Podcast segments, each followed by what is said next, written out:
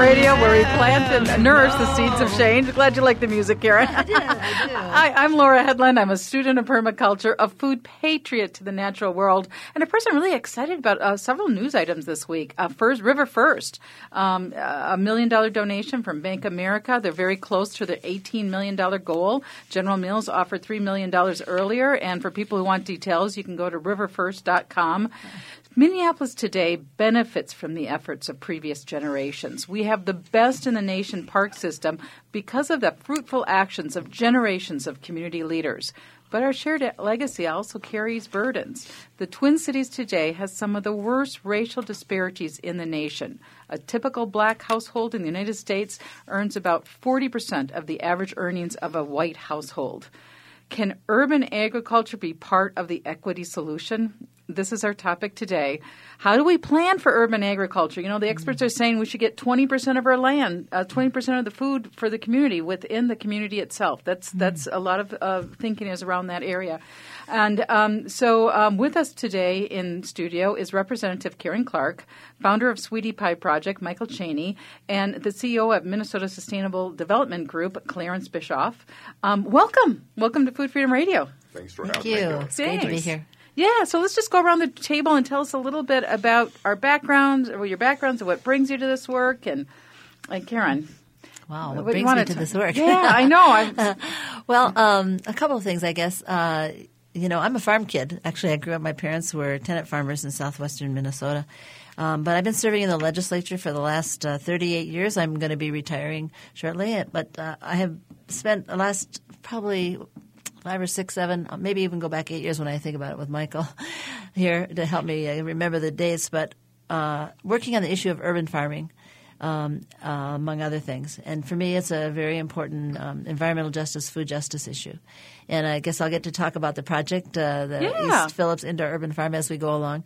But I just want to say that, you know, this is all about community exerting its ability to feed itself. You were talking about the 20% that might be needed to help us be able to have enough food and healthy food and jobs. And the whole idea of urban farming is something that Minnesota has taken on. We passed a law about 3 years ago that put the words urban farming into the state law. And then 2 years ago we got some money to begin begin more of that project. But anyway, I'm happy to be here with you, and the two other people here are both partners and folks that I'm pleased and proud to say I get to work with. Awesome. Mike? I think Karen hit the nail on the head. I as well am a farm kid, and so it's proof in the pudding that you can take the farm out of the country boy, but you can't take the country out of the farm boy. So anyway, I was born and raised in Wisconsin on a 140-acre farm and three generations of farmers before that. And so I couldn't bring kids to the country, but I could bring the country to the kids. And so in 2010, when North High was under attack and there were those who we had elected to serve us had turned their back on that school and wanted to shutter it. And myself and others, Collie Gratic, Sam Grant, Dr. Rose Brewer, Rose McGee, we were all sitting around commiserating about the threat and closing of the school. And I asked them that if I could get the kids of North Minneapolis to start growing vegetables, would they work with me to create an urban farm movement in North Minneapolis?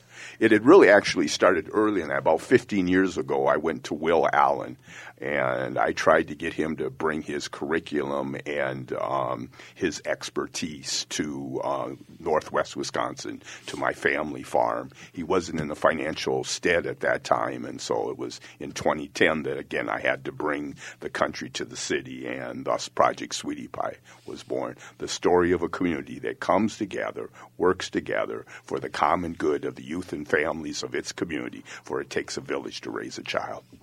The story of a community coming together for the common good. Yeah, and I'm Clarence Bischoff. I'm the chief manager of the Minnesota Sustainability Group and also chief manager of Blue Water Farms. I grew up in the country. It wasn't a farm, but I grew up in the country, and I came to this love of the outdoors that I still have, and I still live out in the woods. And But that, my concern really started in relation to the food system about the year 2000. And at that time, I had just read a book called The Natural Step for Communities, and I quickly realized that the global ecological issues are driven by the food production system that we have. And so I started on a series of projects that finally led to the creation of the SDG to create businesses that help fulfill that vision of a local sustainable food system. And within that, protein is key, and that led me to fish and to aquaculture, and that Blue Water Farms would be a major tenant of the East Phillips project. And we would have a facility there of 80,000 square feet, 2 floors, producing the protein, walleye, and plant products, both fruits and vegetables. So I believe that urban agriculture is the key to the future. So this proposal for the East Phillips Indoor Urban Farm also has affordable housing with gardens attached. Yes, that's right. Affordable housing and gardens attached. That's correct. And the Indoor Urban Farm would be, well, depending on whether or not we can win our struggle with the city of Minneapolis, the city council, we're in the process of that, and hopefully we'll tell you a little bit more about that. But if we can win our struggle, we will have at least 3 acres of several types of things going on. One will be low-tech aquaponics, so-called low-tech. In other words, people can start without a lot of education and learn how to grow fish. We would be growing in the low-tech. We'd be growing yellowfin perch, and it's a closed ecosystem where you're also, as a result of the fish are part of the system, and then there's vegetables that are in 2 or 3 different tiers that the water flows through the fish to the vegetables, and the nutrients are from the waste from the fish become the nutrients for the vegetables, and the water, they clean the water, which returns back down to the fish. And anyway, it's a one way to do what was discussed a little bit earlier by Clarence, protein. I actually grew up fishing, and it took me a while to get converted to the idea that you could put fish into this kind of system and that it would be humane and healthy. But I attended a weekend conference with Will Allen, and he talked about the fact that not all poor people are going to be vegetarians, and we need to grow our own food. And fish are an important source of protein. And what's even more important about this is that when you are growing fish in this type of a system, you're guaranteeing that the water is clean. It doesn't have the mercury that our rivers and lakes bring to our fish now. And so, in fact, in Minnesota, you're really not supposed to eat more than like one fish a month from our natural waters because of contamination. If we could learn from the patterns of how horrible our extractive nature has been to our natural world and to each other. Mm-hmm. And so this is a repair project, right, Michael? This idea of repairing and creating sustainable livability in a holistic way. Well, people like to say that, low-income community residents, that it's not they're not environmentally interested in topics of environment. And they may be indeed right, because the environmental movement has really been a closed, gated community. The purview of the educated, of the wealthy, and the price of admission. Let's say $25,000 to $50,000 to get a bachelor's degree or a master's. So the price of admission is very costly, and yet if we are facing the tragic consequences that even Trump's administration, President Trump, recently came out in terms of what we must do to address climate change and global warming, and the projects that we're talking about in this room, the project in East Phillips, the project that we are trying to birth in the Upper Harbor Terminal as well. I was approached by Thor Construction after, 7 years of tracking Robbie Norman and chasing him, stalking him around the community.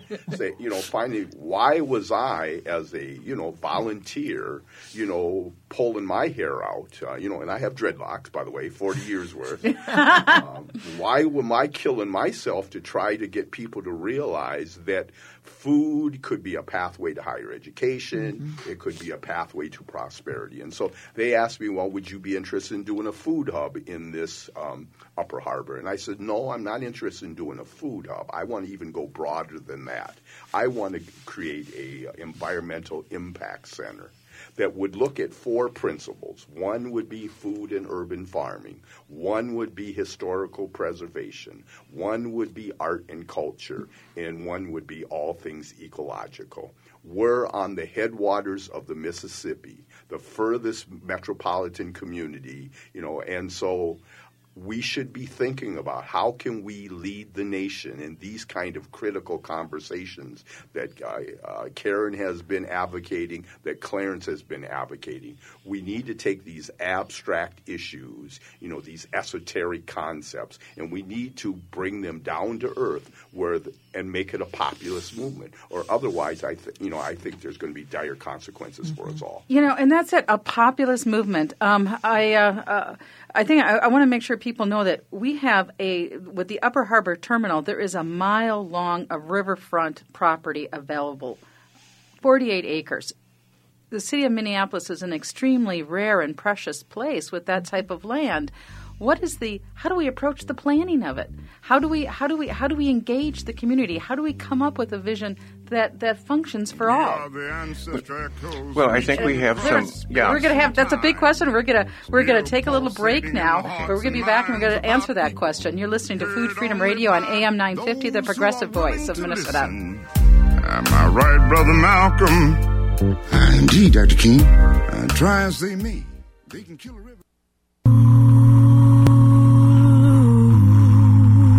So welcome back to Food Freedom Radio, where we plant and nourish the seeds of change. I'm Laura Headland, and we're talking about moving urban agriculture forward. Awareness. And in studio with us is Clarence Bischoff. He's the CEO of Minnesota Sustainable Development Group, Representative Karen Clark, and founder of Sweetie Pie Project, Michael Chaney. And we went on break. Clarence, you want to mention some good things? Yeah. Yes, I think it's a very exciting time. Blue Water Farms really represents what I sometimes describe in shorthand terms as the Tesla of food production. And just as we have with electric vehicles, we have maybe 30 years of technological development that has made it possible for the Tesla company to be created and come forward with a wonderful vehicle. The same thing has happened with food production in aquaculture. Over the last 30 years, a lot of scientists and engineers have been working to accomplish this goal of creating an indoor farm where we can produce protein, the fish, and the plant products. And these things are all nutritious and tasty.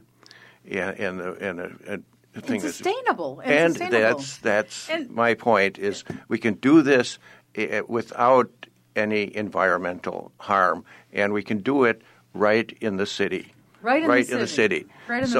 And year round. We can do it at East Phillips. Year round. With affordable housing, with gardens on the top of the roof. There you go. Yes. There we go. And we can do the first one in East Phillips. We can do the second one in the Upper Harbor. Ooh. I've put together the business plan. It's viable. I'm having the business plan now reviewed by the top professional experts in the country in terms of aquaculture and aquaponics and the finance and marketing, all of this. We're ready to go.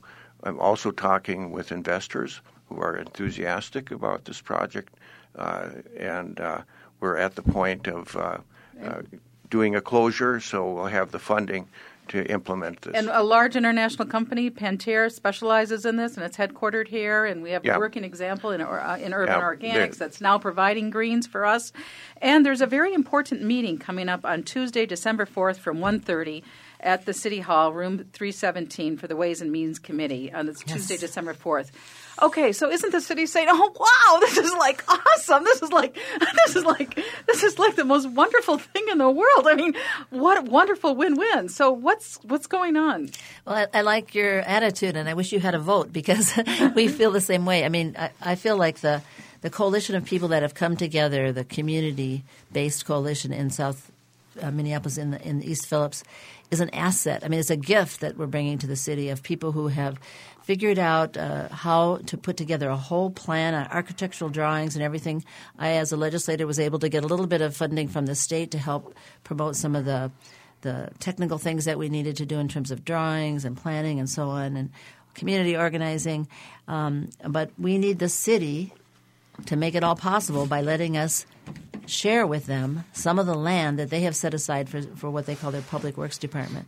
And I have to say the history of this is kind of difficult because unbeknownst to this group of people that started coming together 5-6 years ago, got even funding committed and so on. And we started negotiating with the owner of what was then called the Roof Depot. This is a building that used to be a Sears warehouse, and just to give you an idea of the square footage there, if you laid the IDS Tower flat, it would be like half of the IDS Tower. Okay. A lot of space. What's the street space for people to look at? It's between 26th and 28th Street and off of Longfellow, right off of Highway 55. Okay. So the Greenway path goes right around this building. It is a historical building. It's an unusual building. It's got a whole curve to it that was built. It's got a water tower, and the city wants to knock it down? Well, the city, yes, that's the short way to describe it. They want to take it down, and we want to preserve. We wanted the whole building. We would have a 7-acre site there if we had the whole building. But what we settled up with them, we compromised this group. Once the city actually used their powers of threatening eminent domain to the owner and wouldn't let the owner sell it to us, they bid up a couple more $1 million and sold it. The city bought it. And so we don't have the land to do this. So I want to make sure I understand this. Okay, because so a private group wanted to do this public good, all with private dollars, and the public community stopped them? Well, it's a nonprofit, yes, a coalition of like about 4 or 5 different organizations. I'll just mention a few. Tamales y Bicicletas, which is a Latino group. Little Earth of United Tribes, they have an urban farm that they have been growing. They're very much a part of this. A Somali recovery organization is part of it. And EPIC, East Phillips Improvement Coalition, which really brings together all different cultures and communities together, really came together and said, let's take this spot and see if we can't do indoor urban farming because it's a huge building, great shape, doesn't have a lot of pollution in it. You know, it was just – we had Will Allen come and look at it, and he just said, this is great. This could be an indoor urban farm tomorrow. You could start just – you know, it was so clean and so ready to go. Unfortunately, the city did kind of take the wind out of our sails because they bought the land from the owner and before we – could complete our deal with them. And so they want to expand their public works department.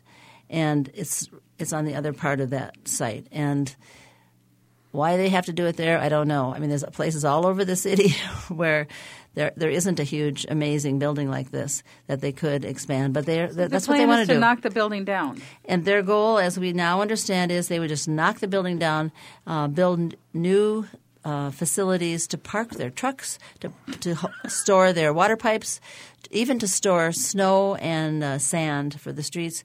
And I heard something yesterday. They were talking about some other things they want to have there. But at any rate, they even talked about having voting materials there and law enforcement materials.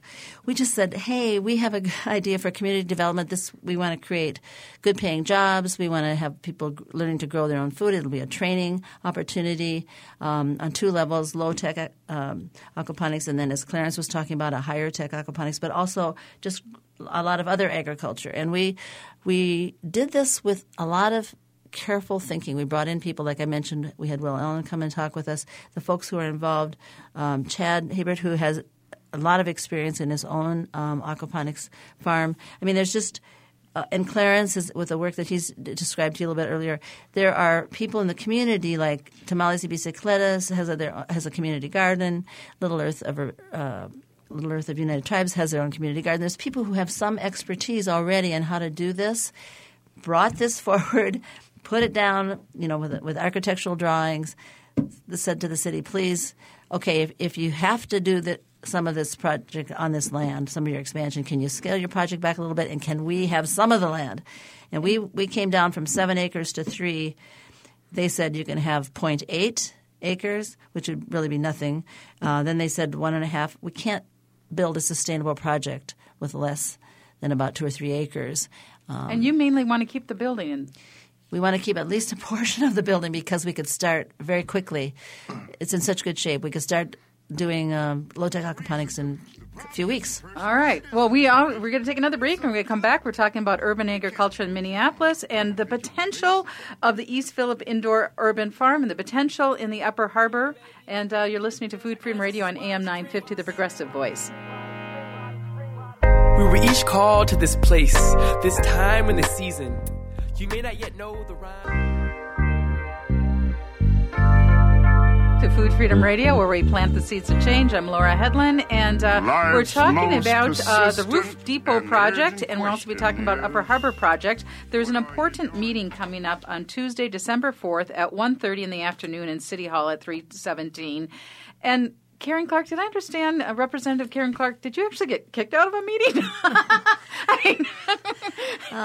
Yeah, I was trying to have the correct interpretation of an environmental justice law that I passed explained, and the person who was running the meeting from the city did not want me to speak. I was not allowed to speak, so I had to leave. This is what I find unfortunate, maybe even outrageous here, is this is a wonderful project. Anybody who would take the time to listen to the people of the neighborhood, Karen for one, Carol Pass, Brad Pass, who have put in years and years of work trying to fulfill this vision of an improved neighborhood. It's a wonderful story. And instead of people inviting them in and let's have a conversation about this and tell me what your dream is, and tell me about the benefits to the neighborhood. The reverse has happened with Karen, with such a distinguished career as a representative and a community activist, was asked to leave the meeting. That has to be changed. That has to be changed. As Michael has made this point many times too, the most fundamental thing about a democracy is the power comes from the people. And have we forgotten that? So I hope I came into this to help develop the high tech part of it, and I'm very happy to do that. And I think we're ready to move on that. I'm frustrated that the people of the neighborhood have not been treated courteously and invited in to tell the story, so that these topics are not the kind of topics that you can take care of in a minute.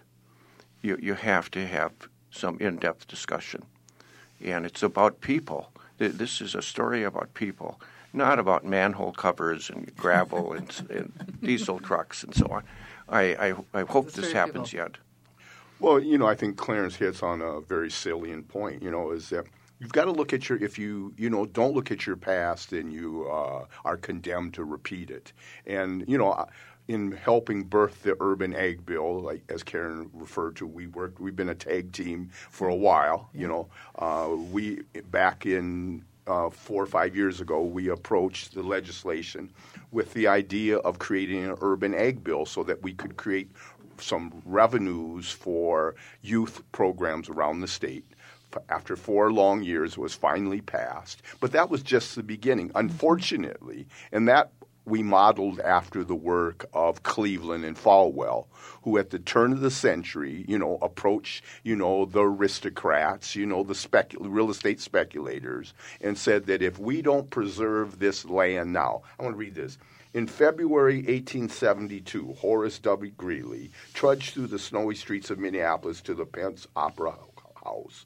His goal was to deliver a speech convincing the city planners, wealthy landowners, and businessmen to work quickly on protecting and preserving the scenic beauty found throughout the growing cities of Minneapolis and St. Paul. And it was because of their vision, because of their generosity and largesse, that we are now, the number one city in the nation, the envy of the nation, because of their vision and their generosity of spirit. And they knew that if they did not preserve that land, that greedy speculators would usurp and extract that wealth for their own selfish gain. And so now, because of that vision, and so the whole origin of the urban egg bill for me was, as I was prospering because of their vision and their work 150 years, I wanted to pass it forward.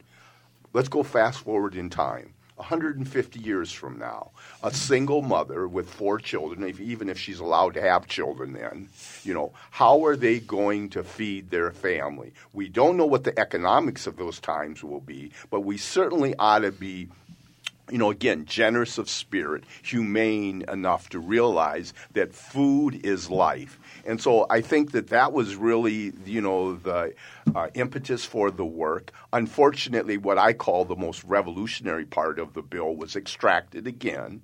They gave us, $500,000 for populations of 10,000 or more around the state. But the really forward-thinking aspect was to set aside and preserve land, for the future so that people would have land mass to grow. And that was unfortunately taken down. And so I see that this is, again, a more repetition that, there are those of us who really are humanitarians and who really value life and people's lives. And then there are those who think that it's all about profit and personal gain. And so there's been this long-standing fight and struggle.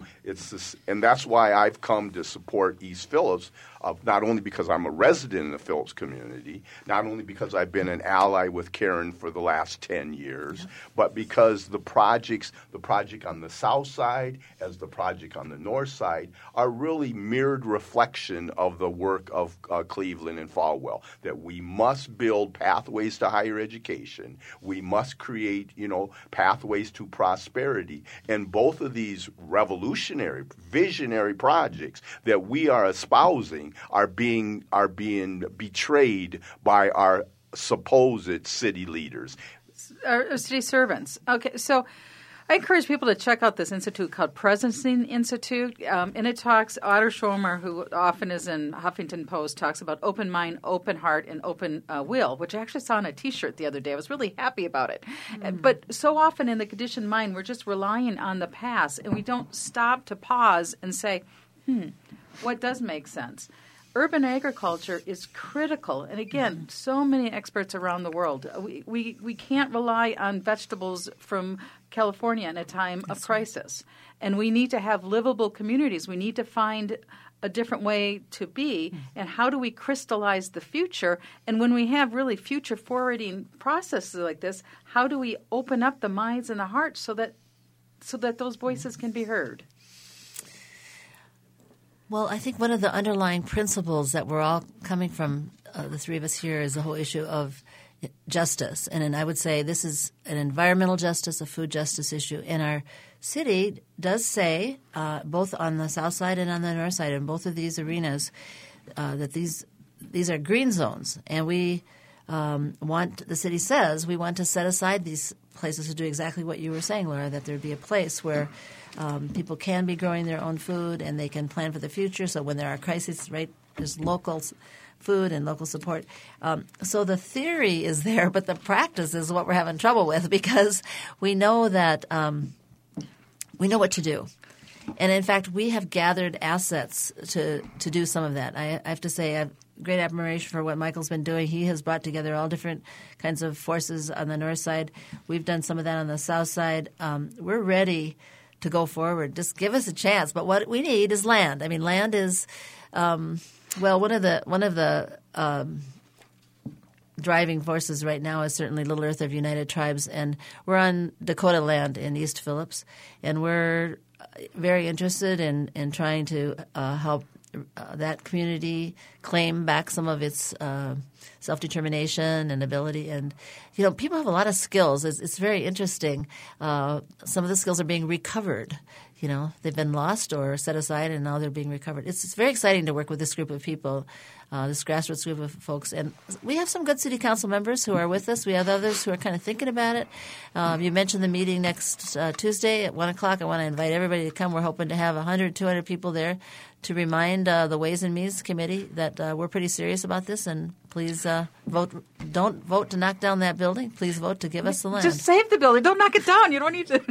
Well, I just want to tag on to what Karen is saying. I'm relatively new to the project, and I've been brought in to do the high-tech part of it. I used to live in Minneapolis. I live in the country now. But the point I want to make is that I have met some of the council people recently. I've met some of the people from the water department, my impression is very likable people. I would hope that we could find a way to get through this impasse. We should not be fighting with one another. Yeah. We should be working with one another. I think if we had real discussion, we would quickly find that we share the same values. We share many of the same goals. We could work together and get past this unfortunate period that we are in right now. And I think is again, as Karen has mentioned, you mentioned too, this meeting coming up on the 4th. Could be a turning point. Mm-hmm.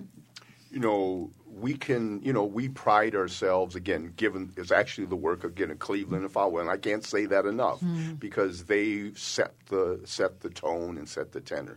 We can build all the bike paths in the world, you know, but if we don't really value this kind of infrastructure creation that really will kind of restore our great heritage as leaders in the ag sector, industrial ag, you know, home of General Mills, home of Cargill, home of Land of Lakes. You know, I mean, our history in this community, again, sailing up the Mississippi, you know, landing probably on the Upper Harbor, and yet we want to turn our back on all of that, even forgoing the sanctity of the river. I think that, you know, that there's movements around the world to create, you know, natural environment personhoods. And so I'm really advocating for that kind of vision. It aligns itself with the Green Zone. And let me, for those of you who haven't heard about it, I am an EJC Green Zone advisory member on the north side. And so I wear multiple hats, executive director of Project Sweetie Pie,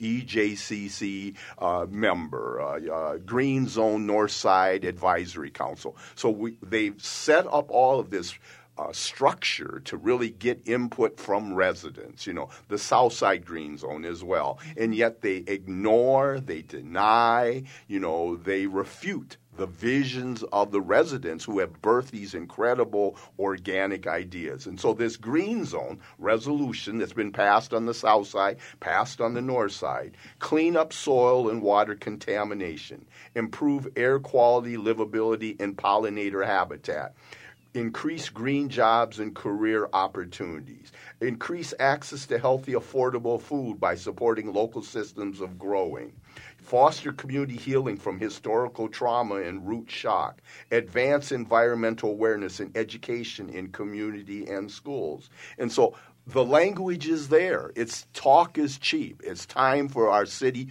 founders, fathers, leaders, servants. You know, I like to say that we are all environmentalists. We're either good stewards or bad stewards. And so the whole Upper Harbor, you know, we say, you know, instead of 48 acres and a mule, let's do 48 acres and a school. That would really help create the infrastructure to really train the next generations of food producers in America. Awesome. And again, that meeting is Tuesday, December 4th at 1:30 at City Hall, room 317. And we'll be back after this break. As well as raise funds. So welcome back to Food Freedom Radio. We've been talking about urban agriculture and the fact that public land should be used for public good. Public land for public good. And so, Michael, touch on the Upper Harbor. Well, again, you know, I refer to it, it's 48 acres, the largest contiguous plot of land in the nation on the Mississippi. And again, so here's this phenomenal, I refer to it as our Panama Canal. This is a once-in-a-lifetime opportunity. And I started working on it about a year ago because I wasn't interested in having developers or city leaders minimize the opportunity. That here was an opportunity us for not only a north, I don't see it as a north side project. I don't see it as a Minneapolis project, just simply a Minneapolis project. I see it as a national in scope opportunity. That here's a chance for us as a community to really lead the charge for the nation. Global warming is, whether or not, you know, President Trump and them want to acknowledge it, it is real. And there's all this movement about resiliency hubs. I think that we need to think about that in terms and the resources that are going to be coming down in some of the revenue streams in the future as we see more and more calamity, natural catastrophes, that we really need to think about the East Phillips EPIC project and the Upper Harbor projects. Let's see if we can weld these projects together and really start thinking holistically, really start thinking, you know, regionally in terms of how can we take some of those resources and build these sites as resiliency hubs, as both of my colleagues here have referred to it, is let's start thinking smarter in terms of how we align resources, how we share.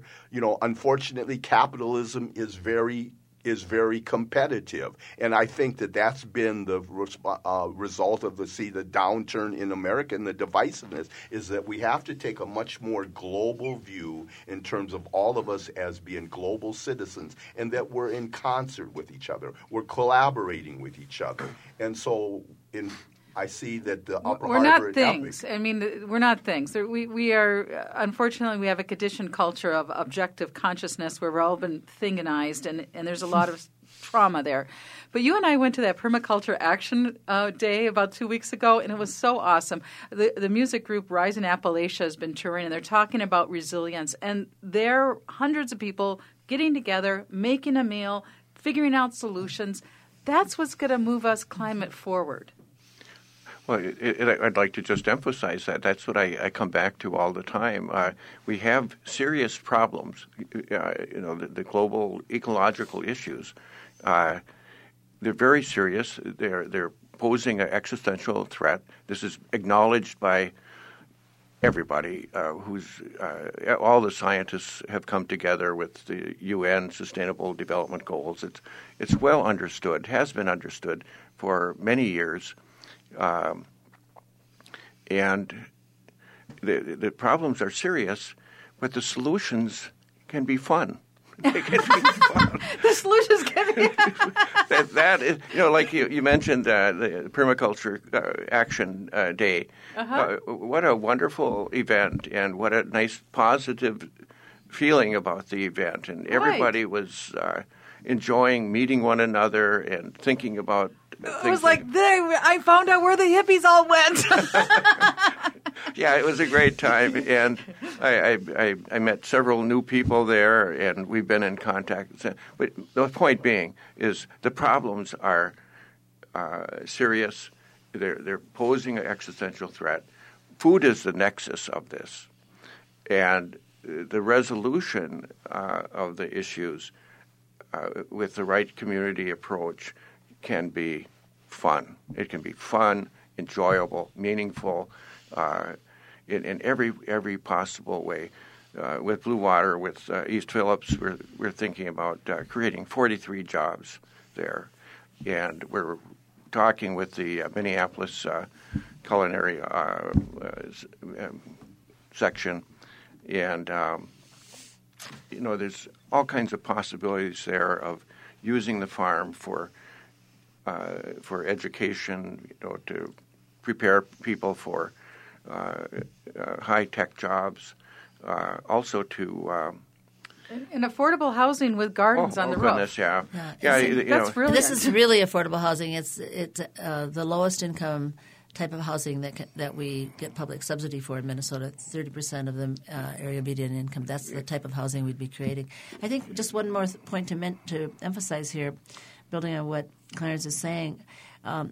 This can be fun, but I have to say it's also going to be life-saving. This, after all, is dealing with we're here talking about two of the very lowest income communities in the city of Minneapolis. You know, where the North Harbor is and close to communities there, and in the east side of Phillips, east side in South Minneapolis, we're talking about a majority of communities of color and indigenous people who are at very low incomes, often without jobs, and many, many children. And, you know, people who are there are ready and willing to go into some economic opportunity. There's just so many creative ideas. I just have to say I was sitting over at Little Earth talking with Jolene Jones, who's the one of the leaders there, and just talking about how the children at Little Earth are learning how to grow vegetables in the garden that is back by the freeway wall. They've been doing that for a while. An organization that I work with called the Women's Environmental Institute, which I should mention, helped them get that farm going. And, you know, this is all doable. Those children were loving what they were doing. They were having fun. Right. They were learning to eat vegetables that they really weren't too interested in before, but once they had their hands growing them, they wanted to eat them. And I think there's just, you know, the ability to really help people change their lives. I think of food justice as a strategy towards dealing with environmental justice. And there's a working example that comes to my mind. I wish I could remember their exact name, but they're in Seward Community Co-op, and they make the samosas, the yokom, I think, and I bought some of those. They're fantastic, and those people are now making substantial amount of samosas that are being sold in the co-ops, and so that type of food system creates livable wages, and it. But you're right; it's almost the mood of the entire community, and the mood that we felt at that Permaculture Action Day, and how we kind of rise up and create something better for the next generation. Yeah, and I think we should probably mention that right next door to where we plan our project, we have this tent city. Yeah. You know, it's a tragedy. And people there, one of the things that we've talked about is that some of them would be eligible to come in and learn some of the low-tech jobs right away. There's probably some pretty skilled people there too, but they're interested. Folks need an opportunity to do this kind of work, to have the hope that comes from being able to feed yourself and feed your community. And, you know, I think we're all – the three of us are people who work a lot on hope. We don't give up. We're pretty persistent. and that's because of – I think because we are so closely connected to our communities, which are wonderful people. Well, it's been an awesome conversation. It's gone way too fast. But again, Tuesday, December 4th, 1:30, Minneapolis City Hall. Show up to the Ways and Means Committee and help protect this potential of East Phillips Indoor Farm. Don't let them knock down the buildings. We can keep the building up. Have affordable housing. That's right. Or we could just make developers. We give them like $200,000 per unit to make affordable housing for us. That doesn't sound affordable.